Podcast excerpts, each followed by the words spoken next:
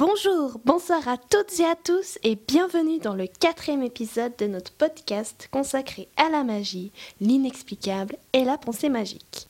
Dans notre précédent épisode, nous vous avons expliqué ce qu'était un adolescent et avons décrété que croire à la magie ou à une chose inexplicable n'était pas suffisant pour l'être. Aujourd'hui, notre tâche va être de vous présenter le visage extrême de l'adolescence, autrement dit le syndrome de Peter Pan. Nous allons aussi vous présenter les diverses causes et conséquences de ces deux phénomènes. Vous connaissez sans doute le conte de Peter Pan, à savoir un jeune homme vivant dans un pays imaginaire où nul ne grandit. C'est précisément ce que désire un jeune atteint du syndrome de Peter Pan. Vivre dans un univers merveilleux sans jamais mûrir et par conséquent ne jamais devoir prendre position dans le réel. Contrairement à l'adolescent, pour qui prendre une décision, faire un choix et prendre un risque relève quasiment du jeu, le malade entre guillemets a tant d'aversion pour la vie réelle que jamais il ne fera de choix. En effet, à force de se réfugier dans un monde virtuel, le monde réel n'aura plus d'importance. Qu'est-ce qui pourrait pousser une jeune personne à posséder un tel syndrome et qu'est-ce qui pourrait pousser un jeune à devenir adolescent? Selon Tony Anatrella, notre société occidentale met sans cesse en avant et valorise la jeunesse, voire même l'immaturité. Un très grand nombre de films ou de livres qui sortent aujourd'hui relatent l'histoire de jeunes adolescents entre 15 et 18 ans. Les publicités ne montrent que de belles filles ou de beaux garçons dont la jeunesse est comme un éclat dessiné sur tous leurs traits. Les adultes, comme les jeunes, vont s'identifier à ces personnages fictifs ou sur des affiches publicitaires. Voilà le travail des publicitaires. Rendre possible ce processus d'identification.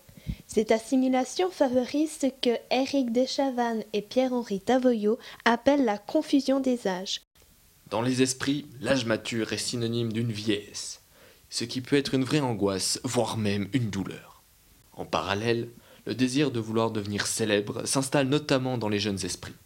Nous pouvons ainsi en déduire que l'émotionnel écrase le rationnel.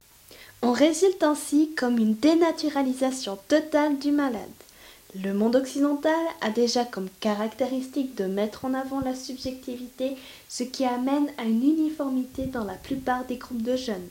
Chacun de ces groupes possède son style vestimentaire propre, ses expressions et ses attitudes. Qu'en est-il alors d'un jeune repoussant la réalité? À l'inverse d'adopter le style de la masse, il va encore plus se démarquer des autres par tous les moyens possibles, s'isolant et se dépersonnalisant à la fois. Pour poursuivre dans l'idée d'isolement, le syndrome de Peter Pan est marqué par un besoin insatiable de poursuivre les rêves d'enfance.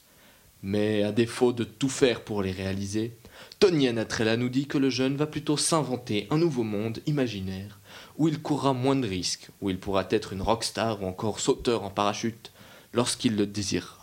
Et c'est cela ce qu'on appelle communément s'enfermer dans sa bulle. Pratique qui, lorsqu'ajoutée au syndrome de Peter Pan, remplace presque le monde réel. La cause de cet enfermement sur soi-même découle de l'éducation de l'enfant. En effet, si les sentiments et les désirs de ce dernier ont été sollicités de manière régulière, Anatrella décrit que l'enfant va vouloir changer le cours des choses par sa propre volonté. Les parents d'aujourd'hui adhèrent à certaines attitudes adolescentes que leurs enfants ont, mais que ces derniers ne sont pas prêts à assumer. Il arrive même que leurs parents les encouragent à garder de telles attitudes. On peut par exemple penser au slogan à la mode YOLO, You Only Live Once, ce qui sous-entend qu'il faut tout faire, vivre à plus de 100% sa vie et l'instant présent pour ne pas avoir de regrets. L'acte impulsif est plus important que la réflexion, parce que le regret fait peur à ces jeunes. Un malaise naît dès lors chez les jeunes, car ils ne peuvent ou n'arrivent pas à s'identifier comme personne à part entière. Comme ils n'ont pas appris à lire en eux-mêmes pour savoir ce qu'ils pensent véritablement, ou ce dont ils ont véritablement besoin, ils ne peuvent ni agir, ni établir des relations dites adultes parce qu'ils n'ont pas de vrai modèle ou de guide.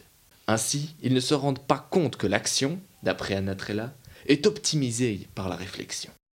À cause de ces phénomènes se révèle chez le jeune en question une fragilité d'esprit qui pourra entraver ou du moins diminuer ses facultés de résistance psychologique en cas de conflit relationnel.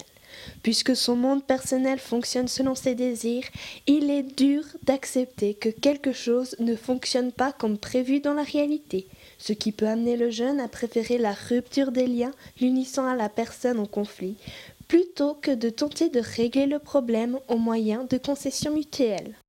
Dans le prochain épisode, nous parlerons d'un sujet qui vous intrigue sans doute depuis longtemps, puisque vous en avez entendu parler à chaque début d'épisode. La pensée magique. Sur ce, à très bientôt et faites de beaux rêves